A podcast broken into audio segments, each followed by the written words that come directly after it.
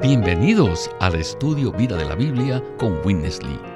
Esperamos que este estudio vida los introduzca en un disfrute más profundo de las escrituras y de nuestro querido y precioso Señor Jesús. Visítenos en nuestra página de internet radiolsm.com y allí podrán escuchar gratuitamente todos los programas radiales del estudio vida. En esta serie de programas del Estudio Vida de Primera de Juan, llegamos hoy al programa número 36, el cual es nuestro último mensaje de este libro del Nuevo Testamento. Esta epístola hace énfasis en el nacimiento divino, en la vida divina y en la comunión de vida que todos los creyentes pueden experimentar y disfrutar en el fluir de la vida divina.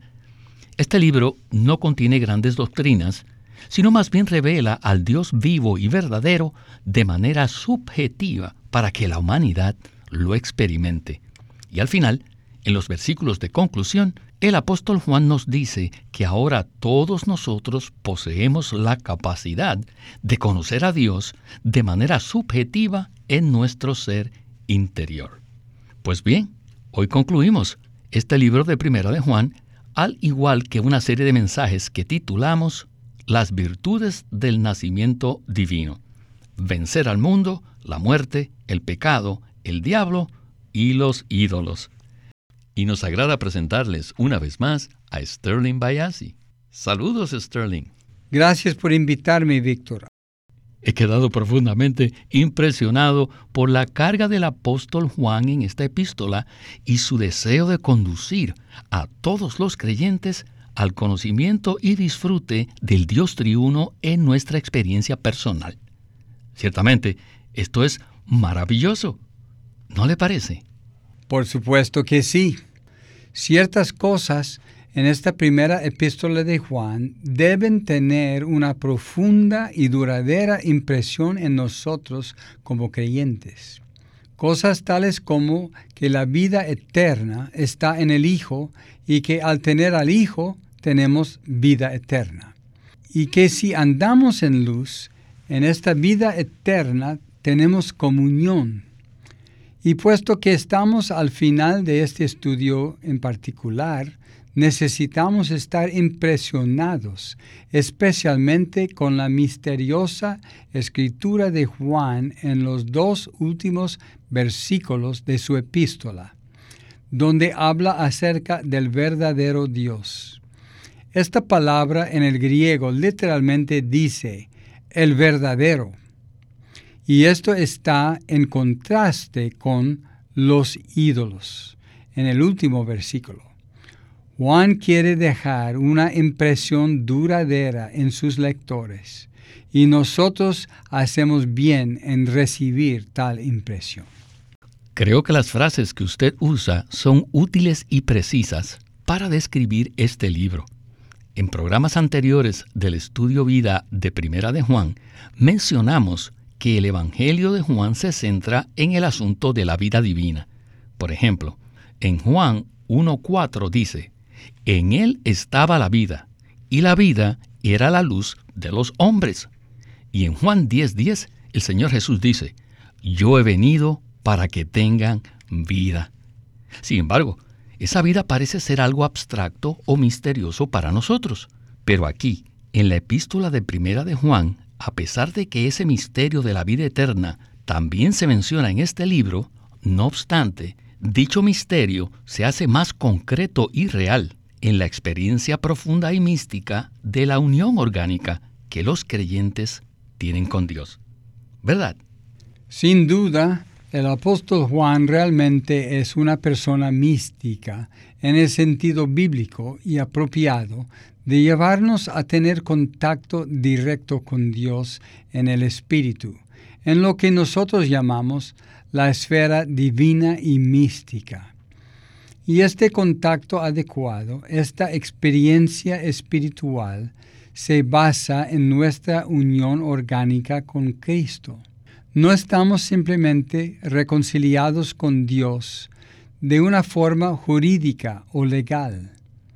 Debido a que hemos nacido de Dios, y puesto que el Espíritu de Dios está mezclado con nuestro espíritu regenerado, de hecho tenemos una unión orgánica con Dios. Y vivir en esta unión orgánica equivale a ser un pámpano que permanece en la vid, según Juan 15. Cuando vivimos en esta unión al permanecer en la vid, entonces tenemos todas las experiencias que se revelan y se presentan en la epístola de Primera de Juan. El apóstol Juan inicia su primera epístola hablando acerca de la palabra de vida y de la vida eterna, y concluye el libro de manera similar. En el versículo 20 del capítulo 5, el cual es el penúltimo versículo de su carta, Juan dice lo siguiente, pero sabemos que el Hijo de Dios ha venido y nos ha dado entendimiento para conocer aquel que es verdadero. Y estamos en el verdadero, en su Hijo Jesucristo. Este es el verdadero Dios y la vida eterna. Y antes de ir al primer segmento del mensaje, quisiera leer un versículo del apóstol Pablo que se relaciona con este tema. Se trata de Colosenses 2.9, que dice, porque en Él, es decir, en Cristo, habita corporalmente toda la plenitud de la deidad. Cristo es la corporificación de Dios. Y me parece que esto es precisamente lo que desarrolla la primera epístola de Juan. Bueno, sin más preámbulos, escuchemos a Winnesley en este mensaje final del estudio vida de Primera de Juan. Adelante. Este libro está estructurado principalmente uh, con el nacimiento divino, la vida divina, la comunión divina, la unción divina y todas las virtudes que proceden del nacimiento divino. Espero que todos tengamos una profunda impresión respecto al nacimiento divino, con el cual hemos sido engendrados de Dios y con la vida divina, como la simiente divina que ha sido sembrada en nuestro ser. Y también con la comunión divina es para que podamos disfrutar las riquezas de la vida divina y también la unción divina que es para que nosotros podamos permanecer en la comunión con el Señor. Y también podemos experimentar todas las virtudes que proceden del nacimiento divino. Debemos ser profundamente impresionados con estas cosas. Así que ahora el versículo 20 nos dice, pero sabemos que el Hijo de Dios ha venido y nos ha dado entendimiento para conocer a aquel que es verdadero. Y estamos en el verdadero, en su Hijo Jesucristo. Este es el verdadero Dios y la vida eterna. Nosotros tenemos esta habilidad de conocer, experimentar, disfrutar y poseer a Dios. Y este Dios, escuchen, este versículo dice que no es solo Dios, sino que este es el Dios verdadero. Cuando nos referimos a Dios simplemente como Dios, es algo objetivo. Pero cuando nos referimos a Él como el Dios verdadero, eso es algo subjetivo, pues se refiere al Dios que podemos experimentar de manera subjetiva. ¿Qué significa la expresión el verdadero? Significa la realidad. Ahora, este Dios ha llegado a ser la realidad en cuanto a nuestra experiencia. El mismo Dios objetivo ha llegado a ser ahora nuestra realidad subjetiva. Y no solo eso, no solamente conocemos al Dios verdadero, sino que además estamos en Él. Podemos estar en Él a través de su Hijo Jesucristo. Estamos en el verdadero. Al estar en su Hijo Jesucristo, estamos en el verdadero. Cuando entramos en Él, no es solamente el Dios verdadero, sino también es nuestra vida eterna. Este versículo en Primera de Juan 5:20 es uno de esos versículos que tienen una cualidad misteriosa y abstracta, pero además tiene un énfasis en la realidad espiritual en nuestra experiencia. Me impresiona que por medio del nacimiento divino ahora tenemos la capacidad y la habilidad para conocer al Dios triuno. Y por otro lado, el hecho de que estamos en Dios equivale a que estamos en la vida eterna. ¿Podría usted desarrollar un poco más estos puntos? Aquí vemos a un anciano apóstol sumamente experimentado que hace una afirmación maravillosa. Juan dice, sabemos. Él no dice simplemente creemos o pensamos. Sabemos que el Hijo de Dios ha venido y nos ha dado entendimiento. Este entendimiento implica que tenemos la vida divina y que en esta vida divina podemos conocer a Dios. En Juan 17.3 dice, esta es la vida eterna, que te conozcan a ti. Además, el entendimiento involucra la mente, así que la mente necesita ser renovada, según Romanos 12. Debido a que el Hijo nos ha dado este entendimiento, podemos conocer al verdadero Dios. Podemos conocer al Dios objetivo, o sea, aquel que existe en sí mismo y que existe para siempre, aquel que es verdadero en sí mismo.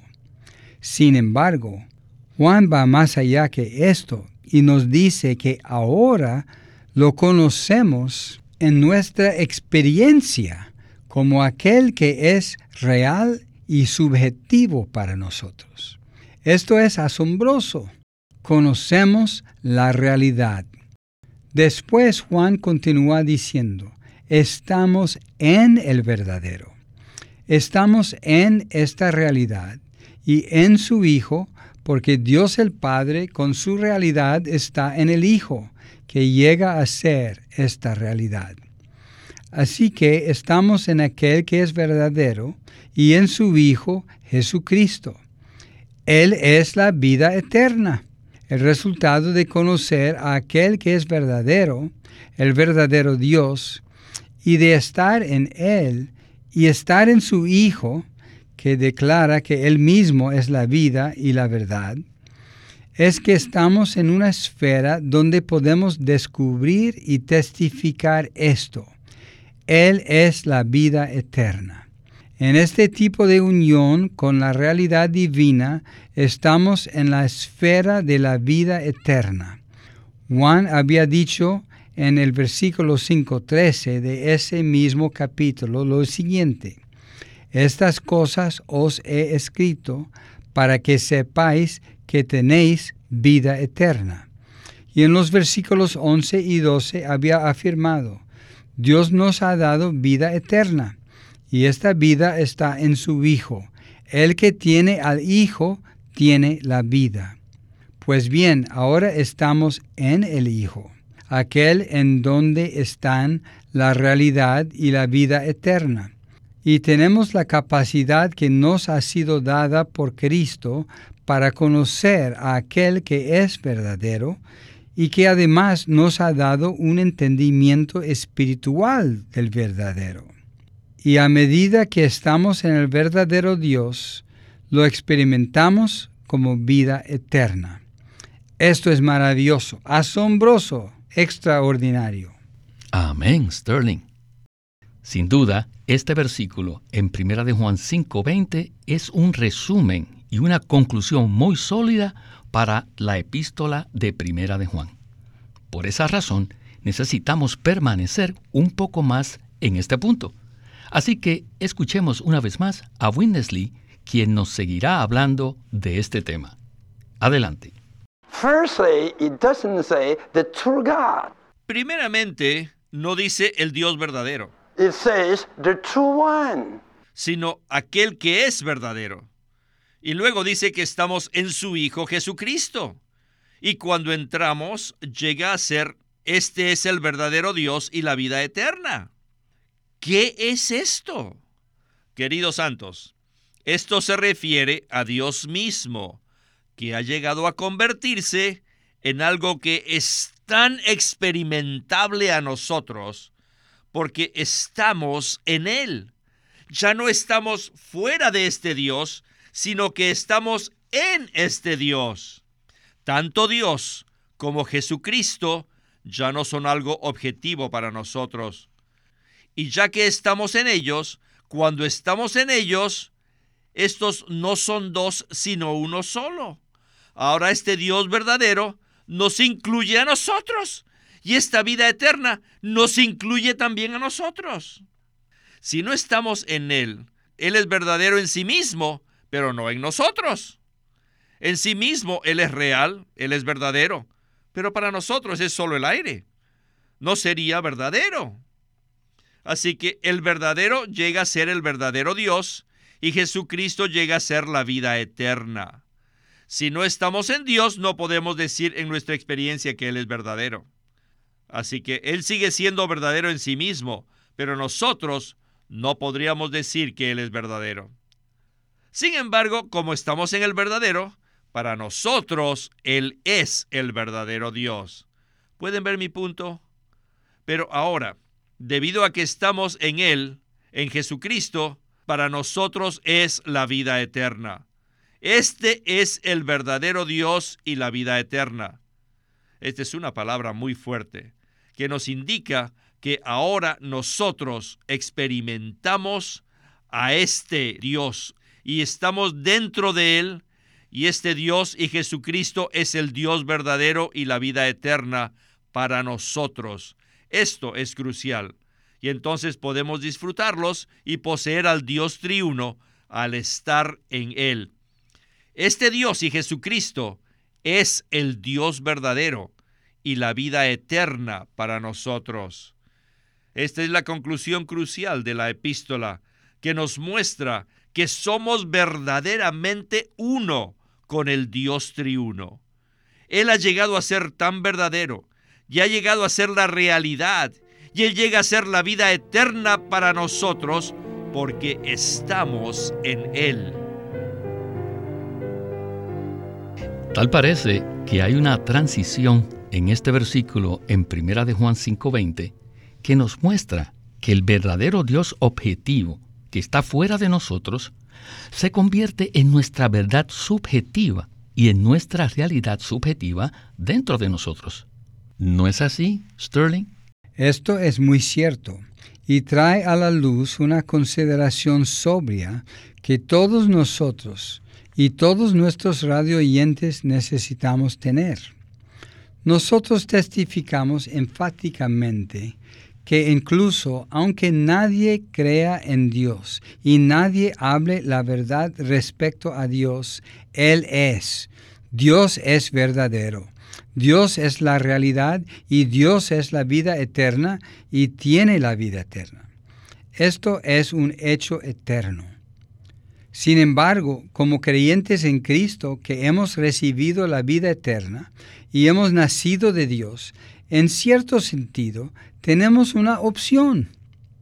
Estaremos satisfechos simplemente con una afirmación teológica acerca del Dios objetivo, es decir, el Dios que está fuera de nosotros? Sin embargo, Juan no se detiene allí. Él conoció al verdadero Dios. Juan sabía que el verdadero Dios es el yo soy. Pero además Juan mismo estaba inmerso en este Dios. Juan vivía en aquel que es verdadero estaba constituido del verdadero Dios, tenía un entendimiento del verdadero Dios y experimentó al verdadero Dios. El verdadero Dios objetivo se convirtió en una realidad subjetiva en la experiencia de Juan. Sabemos que ciertos teólogos y predicadores le temen a las experiencias subjetivas de Cristo reveladas en el Nuevo Testamento. Sin embargo, según 1 de Juan 5:20, estamos en aquel que es verdadero. Estamos en su Hijo Jesucristo. Y luego el apóstol Juan afirma en 1 de Juan 5:20, este es el verdadero Dios, refiriéndose a la totalidad de la verdad de que nosotros estamos en el verdadero Dios y en su Hijo Jesucristo. Él es la vida eterna. Este es el Dios triuno eterno que se convierte en realidad y vida para nosotros en nuestra experiencia diaria y momento a momento. Así bendeciremos a nuestros oyentes con la experiencia y el disfrute tan maravilloso del verdadero Dios. Gracias, Sterling. Y tengo que dar un fuerte amén a lo que usted acaba de decir. Bueno, hemos llegado al último versículo de Primera de Juan, el versículo 21 del capítulo 5, el cual es muy breve y dice así, Hijitos, guardaos de los ídolos. Aunque esto parece un cambio de tema, en realidad no lo es. Así que escuchemos a Winnesley en un breve segmento de conclusión. Adelante. Entonces, el último versículo dice, hijitos, guardaos de los ídolos. ¿Qué es un ídolo? Es cualquier cosa que no sea Dios. Un ídolo es cualquier cosa que reemplace a Dios o que sustituya a este Dios subjetivo que hemos experimentado y que todavía estamos experimentando. Cualquier cosa que no sea Dios, que lo reemplace y lo sustituya, se constituye en un ídolo. Es un ídolo. Sin duda, mediante esta iluminación, podemos ver y podemos entender estos versículos en nuestra experiencia. Es muy interesante que Juan, al final de su primera epístola, no habla acerca de los ídolos según la definición clásica del Antiguo Testamento, sino que habla acerca de los ídolos con los cuales nos confrontamos como creyentes cada día. Entonces, Sterling, ¿Podría ampliarnos un poco más este tema y darnos una palabra de conclusión? En el último versículo de su primera epístola, Juan dice, Hijitos, guardaos de los ídolos. Este verbo guardaos es un verbo activo e imperativo.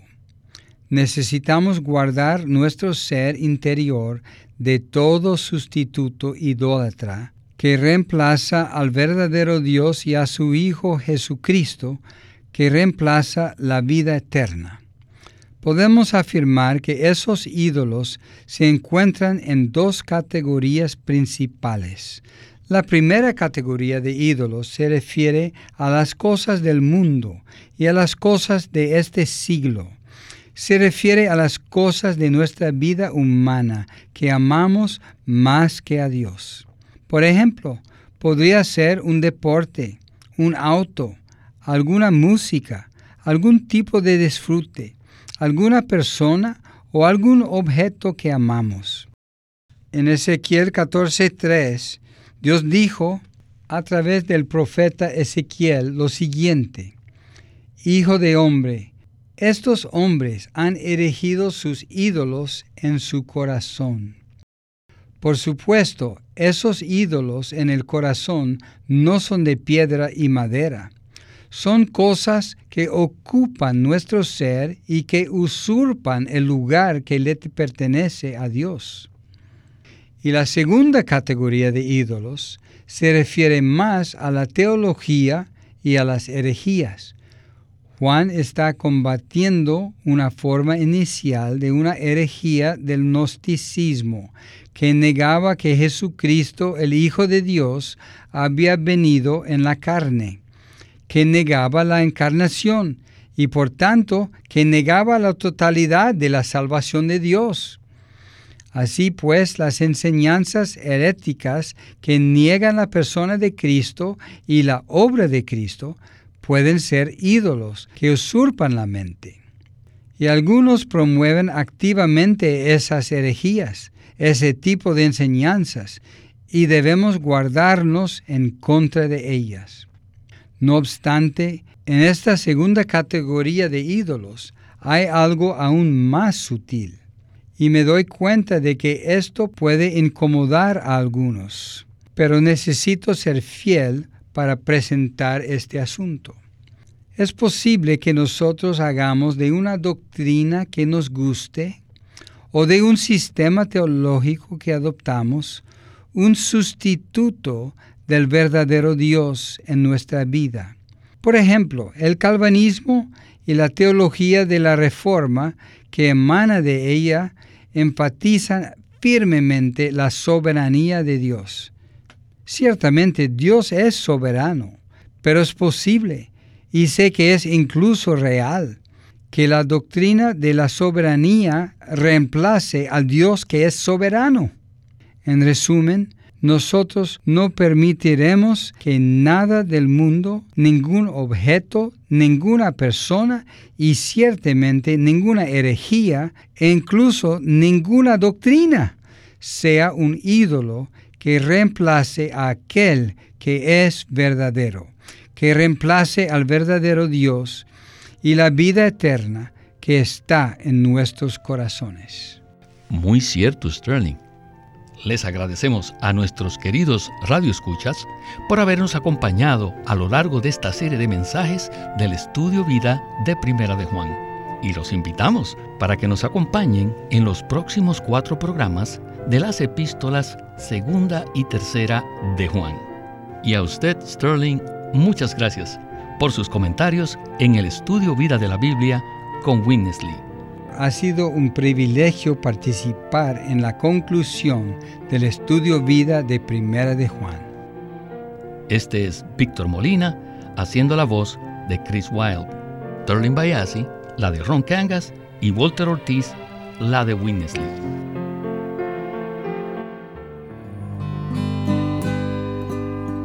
Los invitamos a que visiten nuestra página de internet radiolsm.com Allí podrán escuchar gratuitamente todos los programas radiales del Estudio Vida.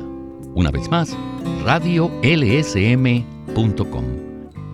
O llámenos a nuestro teléfono gratuito 1-800-810-1149. Además, si desean, pueden comunicarse con nosotros enviándonos un correo electrónico a estudiovida.com lsm.org. Una vez más, estudiovida.lsm.org.